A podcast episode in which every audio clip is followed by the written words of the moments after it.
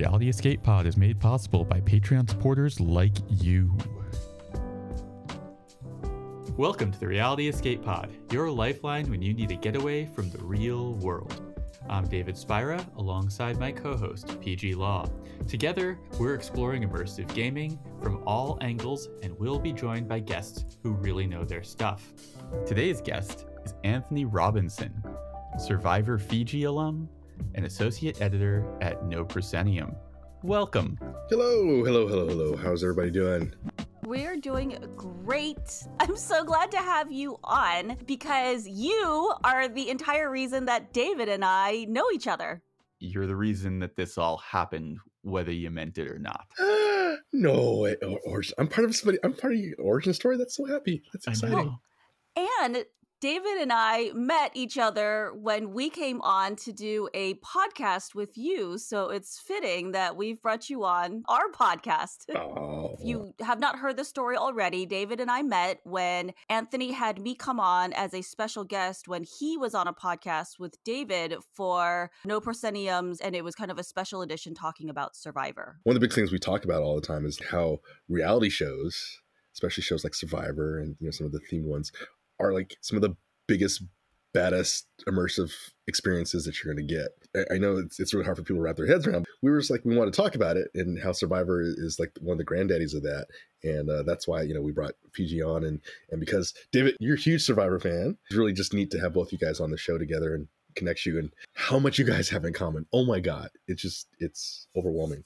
So the first time I ever even met Anthony, I think it was at the finale party for Survivor China. At your finale party.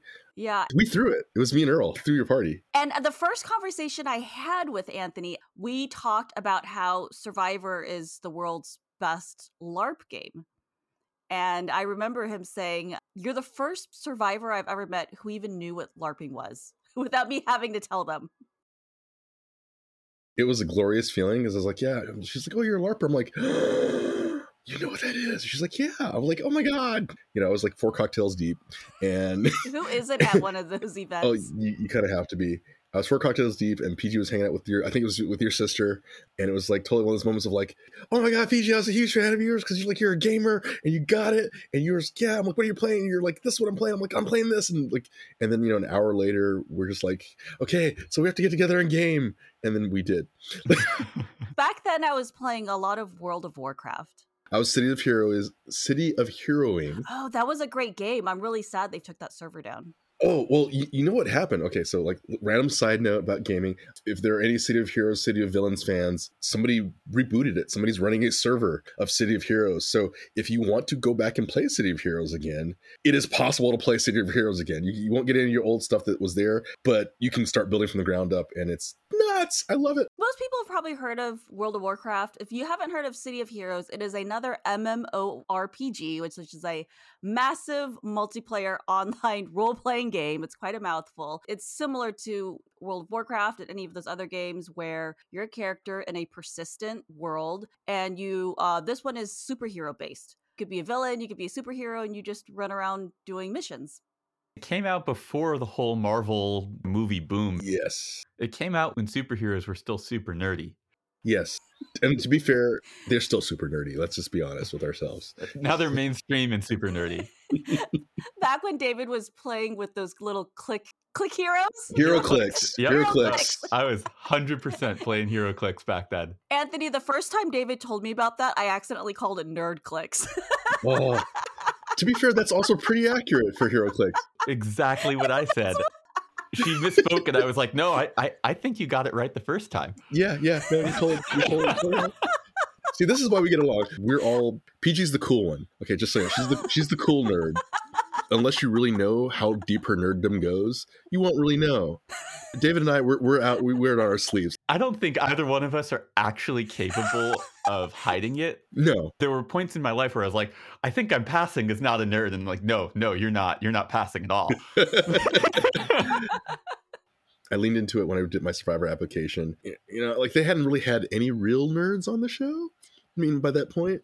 No, they really hadn't long story short, like one of my friends ended up with my original application video. He sent it to me. He's like, I found this. And I watched it for the first time in forever. And it was like, oh my God. I was like, and I play video games and role playing games. And I LARP. And I came through, I think I had a section where like I wore like eight of my costumes from different LARPs. You know, I was like, oh, I have this LARP and this LARP and this LARP and this LARP.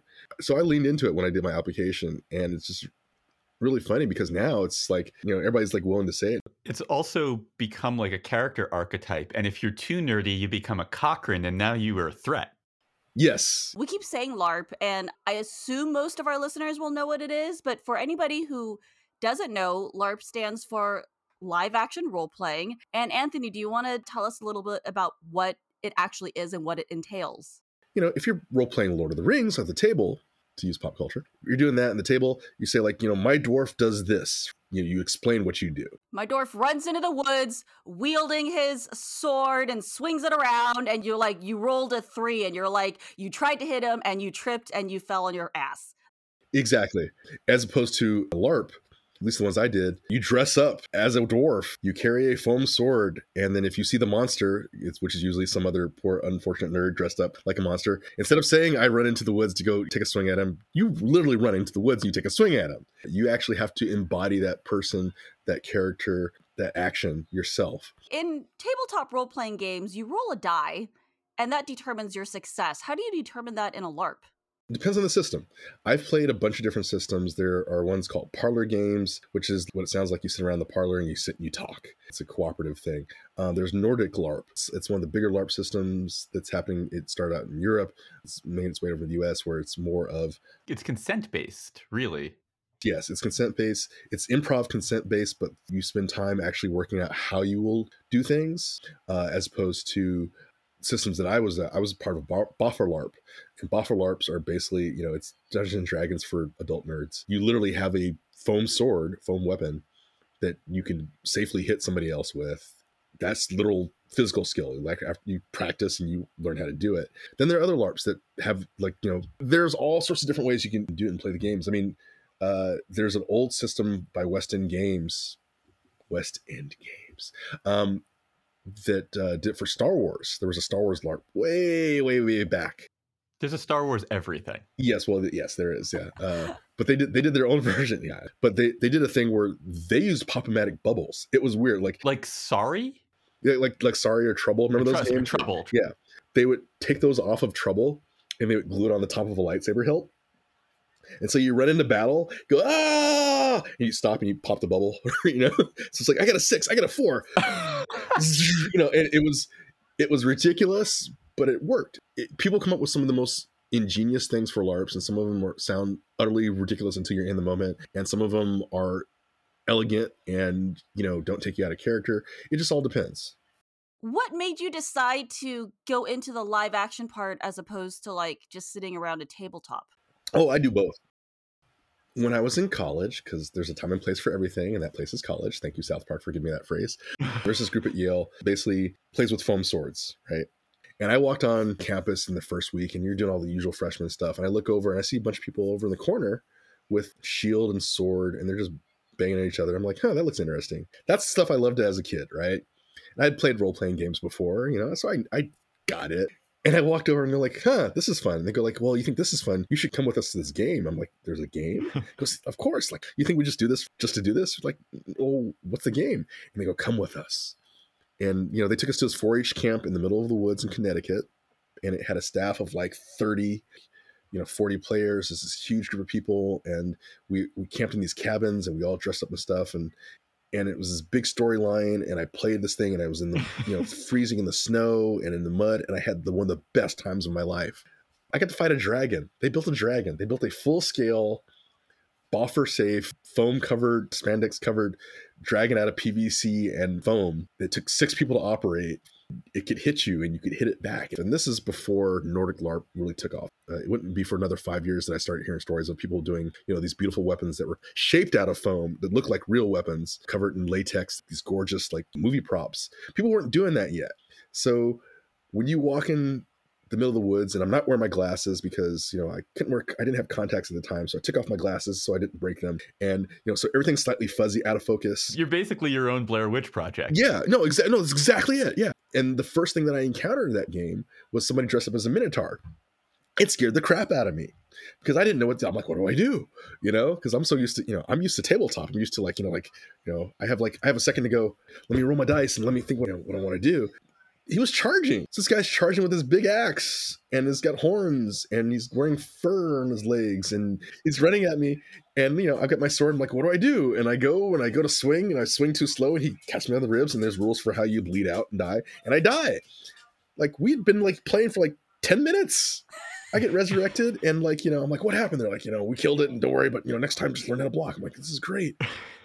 You know, it's like getting dropped into an escape room for the first time. You're like, you know, where they're like, here are the rules, go. And you're like, what do I look at first? I don't know.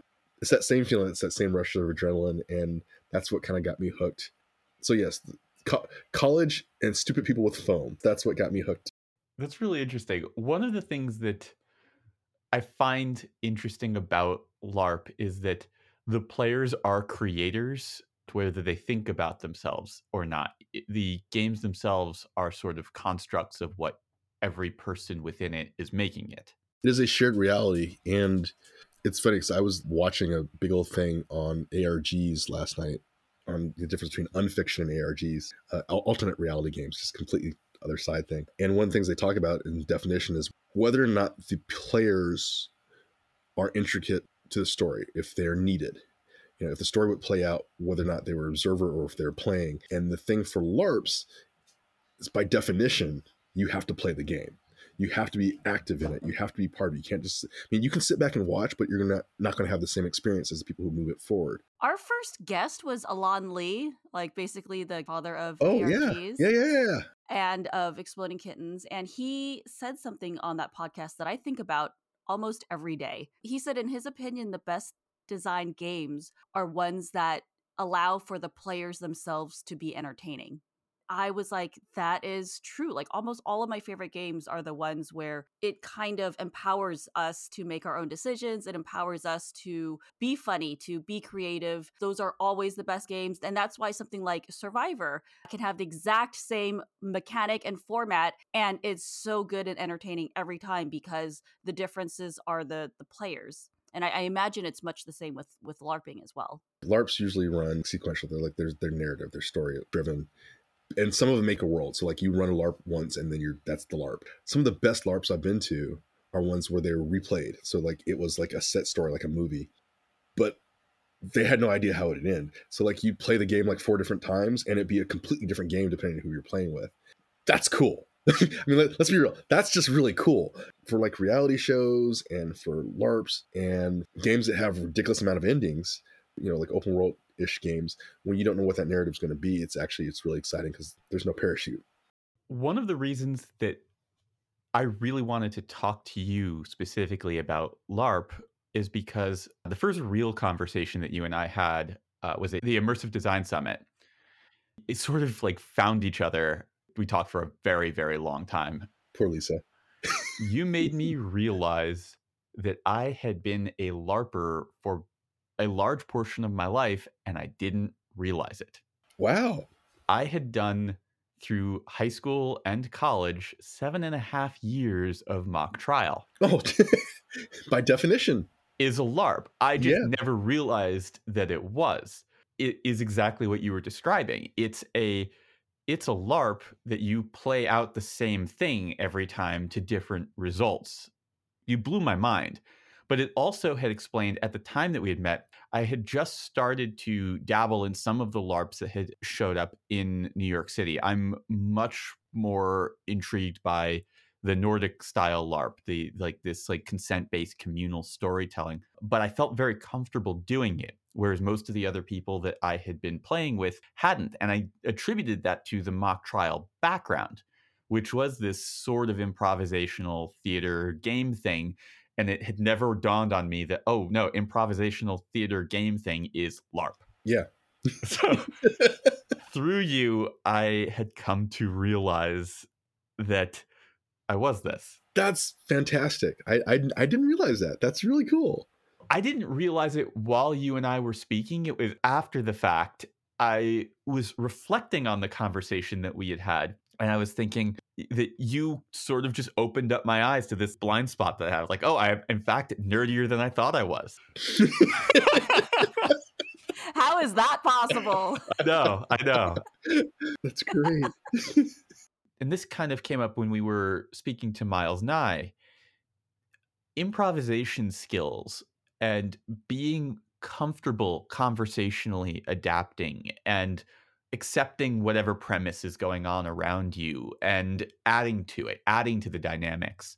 I think that it is it's a skill that helps improve and accentuate immersive experiences Yeah. because you are then adding into it. You're not just passively consuming. You have this freedom and this comfort to go and engage with the world that is hard to do when you're playing in your own head in this space that isn't familiar with these people that aren't familiar. Oh, absolutely. I, I, yeah, yeah. For I think a lot of people, they don't understand that we often role play throughout just our daily lives. Whether or not you want to call it code switching or what mask you wear, or you know, just being nice. Mm-hmm. Tell our kids, you know, be kind. Kindness is better than niceness. We put up certain layers around ourselves all the time. That's just what we do. We as human beings, in order to in order to operate in a society, God, uh, in order to operate in a society, we we tend to role play. Up until this last year, if you ask somebody how are you doing, what do you say? Hi, how are you doing? Your first things out of your mouth is doing fine, thanks. And you, right? You know that's that's a set scenario. That question is a greeting. It is not actually a question asking how you're doing in most cases. Exactly, it's a greeting, but it's also you're going to play along with like you guys are having a good day. You know, how many how many of us have had like you know just horrible days, but you know we're going to be chipper when we, we're shopping, you know, or at least you know like being cordial. That's role playing. On its base definition, you are pretending to be something that you are not. I guess it's the difference between like I can't act. Whenever I role play, all of my characters are pretty much me. I'm like they're kind of loud, they're a little annoying, they're kind of bratty. They just rush into a scenario. I'm always the character that'll just rush in waving the sword. I always want to pretend to be somebody else.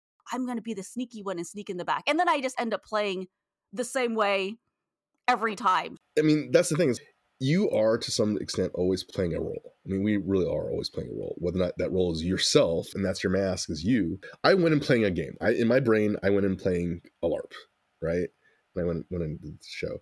And there's a moment you can literally see that moment when like I, I stopped playing it got real. There's a literal moment you can watch it, they captured it on the screen. It stopped being a game. It started being real. And then it's like, okay, so the different hats just switched but I was I was myself. I mean, like you guys have met me and you've seen the show. I was me. You know, I was me being a, a dork. You are very much you. I think both of you. But we're also characters in, in the class sense. Like you are a character. Yeah. PG, if you drop you and me in a bar, we take over the bar. We've done this, right? You know, we're loud, we're brash, but we're also friendly, and you know, we're we're we're, we're a little loony. A distinct flavor, and that comes through no matter what situation you're in. And this is one of the things I said in casting. I have a lot of different friends, a lot of different circles, and I am pretty much the same, but I get along really well if it's with business people, if it's with reality people, if it's with nerdy, immersive gaming puzzle people. You know, there's a quality about somebody that is able to kind of stay the same flavor, but still be able to get along in those different groups. It's not always easy because I, I know some people whose personalities actually change. It's that person that you can tell if they're on the phone with their girlfriend or if they're in, on the phone with like their homies, right? This is one of the reasons I, I really want to get you an alert. I want to see you play a character, like really play a character. By the nature of of what you're doing, you have to take on a persona. Even if that persona is pretty much exactly myself, there's still a layer of you have to act, you have to improv. You, they're like you're forced to. Because would PG really jump after that thing with a sword? Mm, I don't know. Would you? Probably. Probably. I take after my mom. One time when I was eight years old, and I'll never forget this, she was putting groceries away, and she's got me. I'm like eight, my sister's six. So we're just, you know, standing around. All of a sudden, my mom screams. She like kind of grabs at her side, and then she runs off down a dark alleyway. This is nighttime. My sister and I are just standing there staring at each other, like, what the hell happened? I was like, did did she look like maybe she got stung by a bee and it made her go crazy? I don't know why children think this. This is what I thought. I thought she got stung by a bee and went crazy. And we just sat there waiting forever. She comes back and it turned out that she had her purse snatched. And my mom just took off running down the street after him, left her kids standing in this dark parking lot. This is like in the 80s. And went off running after this dude. And you know, back then we were kind of poor and she had a bunch of money. I think she had some merchandise in there because we're jewelers. She was like, I need that money. And she just went running off down this dark alleyway. Did not catch him. I have not been in that situation, but I feel like I would likely do the same thing. I don't know. like the both of you, I have a very strong personality that does not turn off. I am who I am. I cannot turn off expert voice, even if I try. You have a cadence, a way of speaking that always sounds very soothing yet authoritative. And I always feel very safe when I listen to, mm. back to our podcasts. yeah, yeah, yeah, yeah. I did put a lot of work in to stop sounding condescending all the time because that was where I was well before you met me. I I couldn't turn that off. I figured out how to turn that off. What's the trick? I, I don't know. I wor- I just kept working at it. I was like, I do not like the way people are reacting to me. I have a fair amount of self awareness. What I do when I am having to play a character or electing to play a character is I am me, but I know something else. I am me plus something, plus some other motivation, plus some other background knowledge. Because I can't turn off the voice that's me. I can't turn off my analytical nature. I can't turn off the way I present myself. I'm not that good an actor, but I can adjust and nudge my motives in a different direction. Do you always play wizards in role playing games, David? No, I don't. I frequently play like ranger loner types. I tend to play more chaotic good or chaotic neutral characters who have a thing that they want and are sort of indifferent to the rest of it. I can see that. I can see that. I like to play characters that can have the agency to do what they want to do, but not in a way that is undermining the party. It's so hard to play like a chaotic evil character without breaking everything down and just ruining everyone else's experience because you're chaotic evil. You just want to watch the world burn. And that's like, oh, that means you just want to watch everyone else's game burn you know, and waste three hours of everyone's time. I like to be able to play a character that allows me to do what I want to do in a way that isn't disruptive. I don't want to rehash because, like, hearing people talk about their role playing experiences is like hearing people talk about their dreams. Like, no one cares. I think I've seen one person play chaotic evil in a way that I thought was really brilliant. Is their last name Hans? It was actually Teresa Piazza from the recon team who killed my dog in a blood sacrifice in the finale of of our game. That's evil. Yeah. That's that's random and evil. I love it. Yeah. It was it was the most chaotic evil thing I've ever seen someone do and it was so brilliant and so well timed and so well executed. Oh, the worst characters are lawful good. Mhm. Lawful good is the worst. Chaotic evil for me is like, okay, so you want to watch the world burn? It just means that you, you're the first person I shoot. They're the most pompous characters. I hate all of them. Just say no to paladins. they destroy the game because you're like, okay, we have to sneak into this castle and we have to find the prince and explain to him what's going on. And everybody else is like, prepare to sneak and get all your back grease clean on. And you know, the paladin shows up, has him have the meeting, lawful good, and goes, ah, I must announce myself to the king before I go to the prince. Like, no, that's defeats the entire purpose. You're like, no, why? It's like, well, it's because we have to make sure that the king knows because there are certain rules that we follow. It's like, no, don't follow rules. Just go in, break the door down. Come on. No, we must knock first.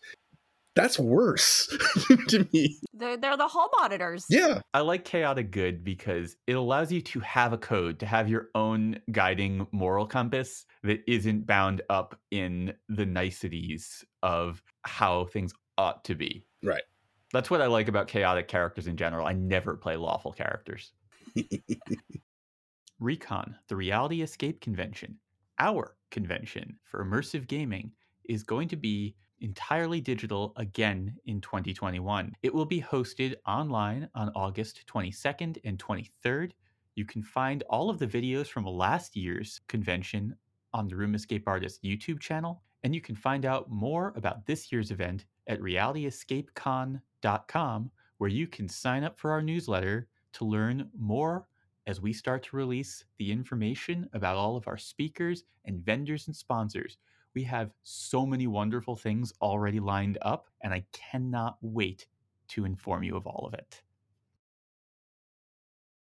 We're going to jump into Survivor now. During our first podcast together that we recorded on NoPro back in 2019, we talked about how you both had some very infamous on screen run ins with other survivors Anthony with Rocky and PG with Abi-Maria. I don't want to make you revisit all of that. We'll leave a link to the No Pro episode in the show notes. But since then, I've been asked a few times by different friends that I have who are big Survivor fans and know that I know the both of you. I've, I've been asked the same question, and then I've got asked another wave of them again most recently when Anthony, your interview with Entertainment Weekly came out, and you mentioned that you have kept in touch with Rocky. Both of you have expressed that you have relationships with these folks. Help me understand what dynamics I, as a viewer and a fan, am not seeing or understanding that allows for that. Um, wow. Nothing like a light question. that's, that's a hard question. I think part of it goes with the fact that there is editing happening. Like you, you said, like we're both unequivocally ourselves on the shows. You know, like you meet us in person.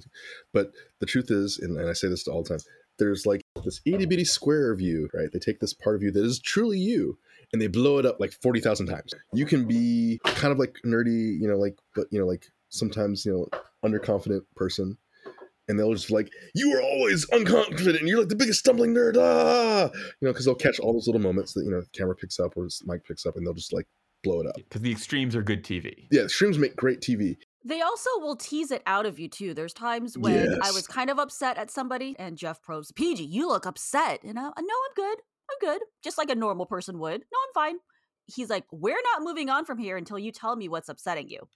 and he just sat there and waited for like, and he kept asking me over and over. I mean, aren't you upset that she did this? And they they keep picking at this scab until it opens. All of the pus, all of it comes, you know, all the toxic stuff that you want to keep inside. That all comes out. What you get is, of course, me going, "Well, of course I'm upset. She did this and this and this," and of course. That's what they show. Yeah it's like being needled by a sibling. That could be going on for hours and you're kind of zen about it and then you reach a point where you blow up and the blow up is all that matters. Yes. The blow up is the is right when the mom comes into the room too and sees you laying into them and now you're the one in trouble. Yeah, right. it's funny that you said sibling because my short answer to this is basically like I have sisters and my relationship with Abi-Maria feels a lot like my relationship with my sisters where we fight like you would think we hated each other at half an hour later, I'd be like, "You want to go watch a movie?" And they're like, "Sure." And we go make some popcorn together. That's basically the equivalent of my relationship with Abi-Maria. I mean, for me and Rocky, it was it was funny because you look at like all like how everybody was kind of like jolly around Rocky.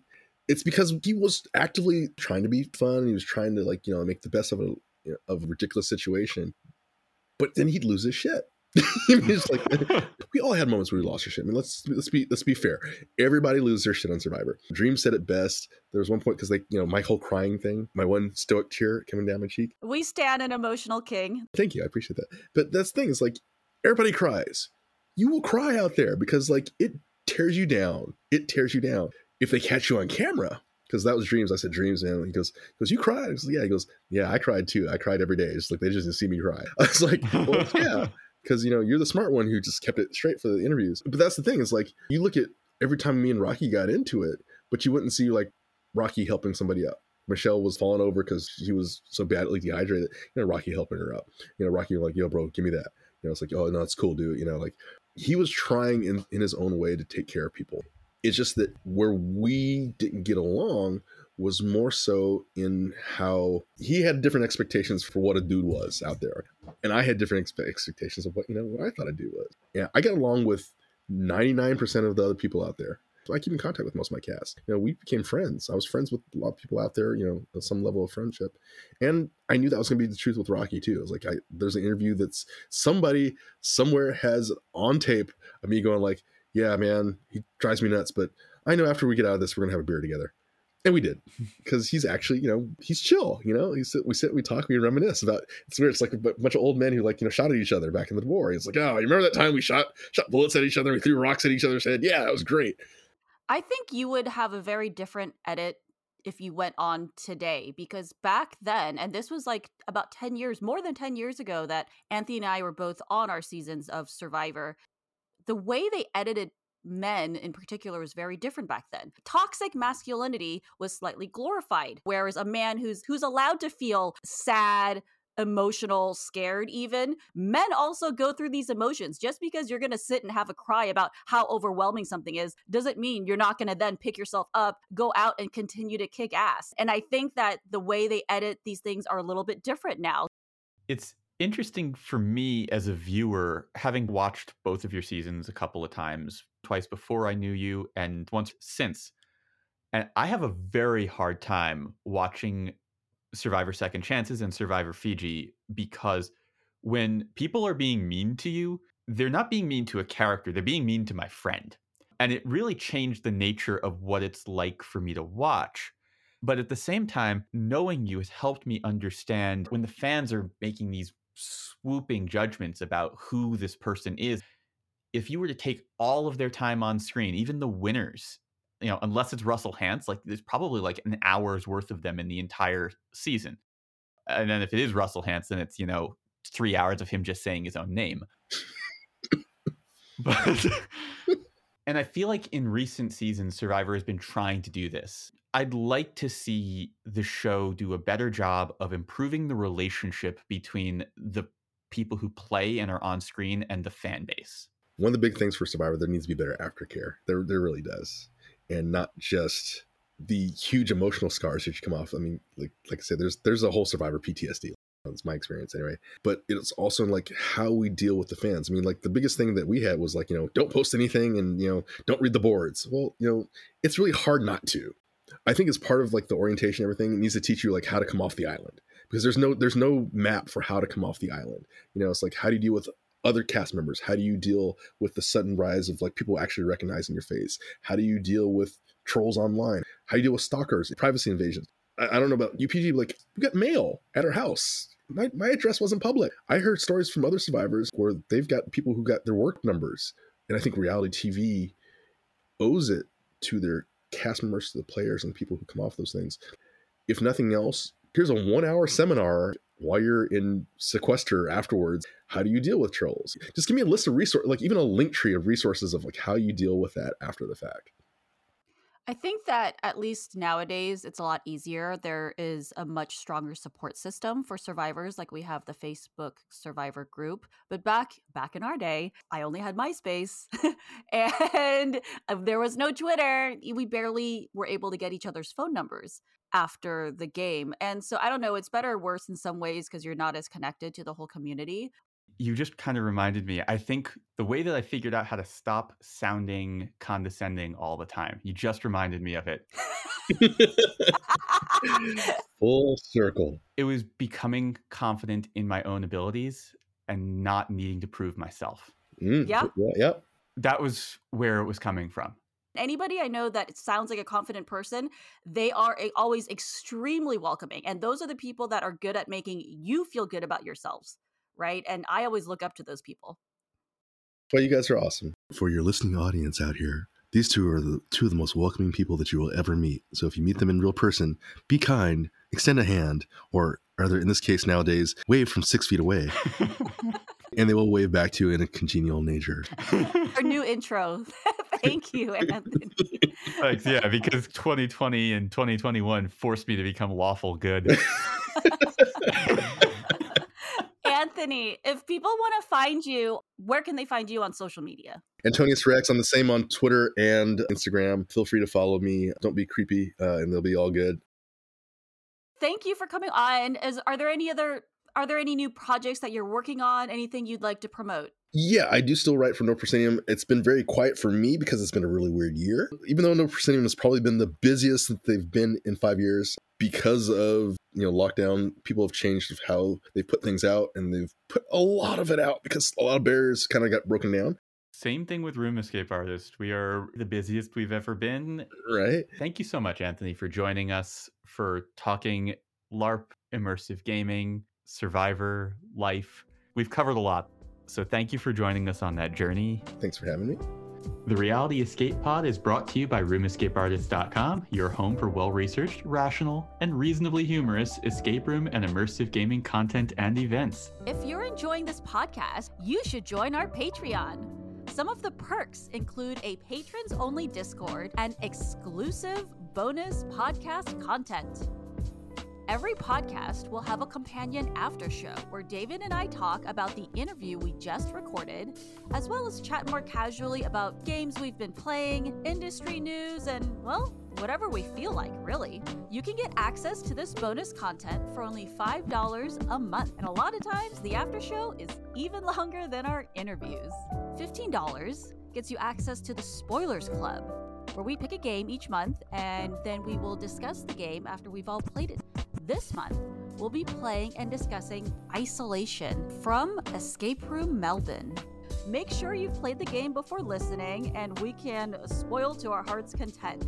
We've got higher tiers as well, and we want to give a special shout out. Thank you to Wesley James, Byron Delmonico, Paula Swan, Rex Miller, Scott Olson, Breakout Games, and Derek Tam. None of this work would have been possible without the support of all of our incredible patrons and the community at large. Thank you. So if you like what we're doing, and you want to support our mission of creating a global community of escape room and immersive gaming enthusiasts, check out our Patreon at patreon.com slash room escape artist. I got to go through Stash House in Los Angeles. Tommy, who's the designer, uh, was like, "Come back, bring your Survivor friends, and you know we'll, we'll do a special thing for them." He put it in a little added feature, which was a competition feature because it's a bunch of survivors. He put in this this neat like glowy in the dark skull thing that changed colors. You get bragging rights, and you get the skull for the first person to figure out the code to open this one door and to touch the skull. I watched ten people go through a cooperative experience while utterly stabbing each other in the back constantly. They handled the room. No, the secondary game of watching people completely replanting the clues to completely destroy people. I was there, and I remember Jay Starrett like scurrying in the corner, like shoving slips of paper down the front of his pants, and I'm like, dude, we're not on the island. Come help me with this freaking puzzle. For me, it was one of the most delightful and rewarding experiences that I've had in immersive. It was so much fun. This is why it's fun to watch Survivor. It was Survivor and Escape Room.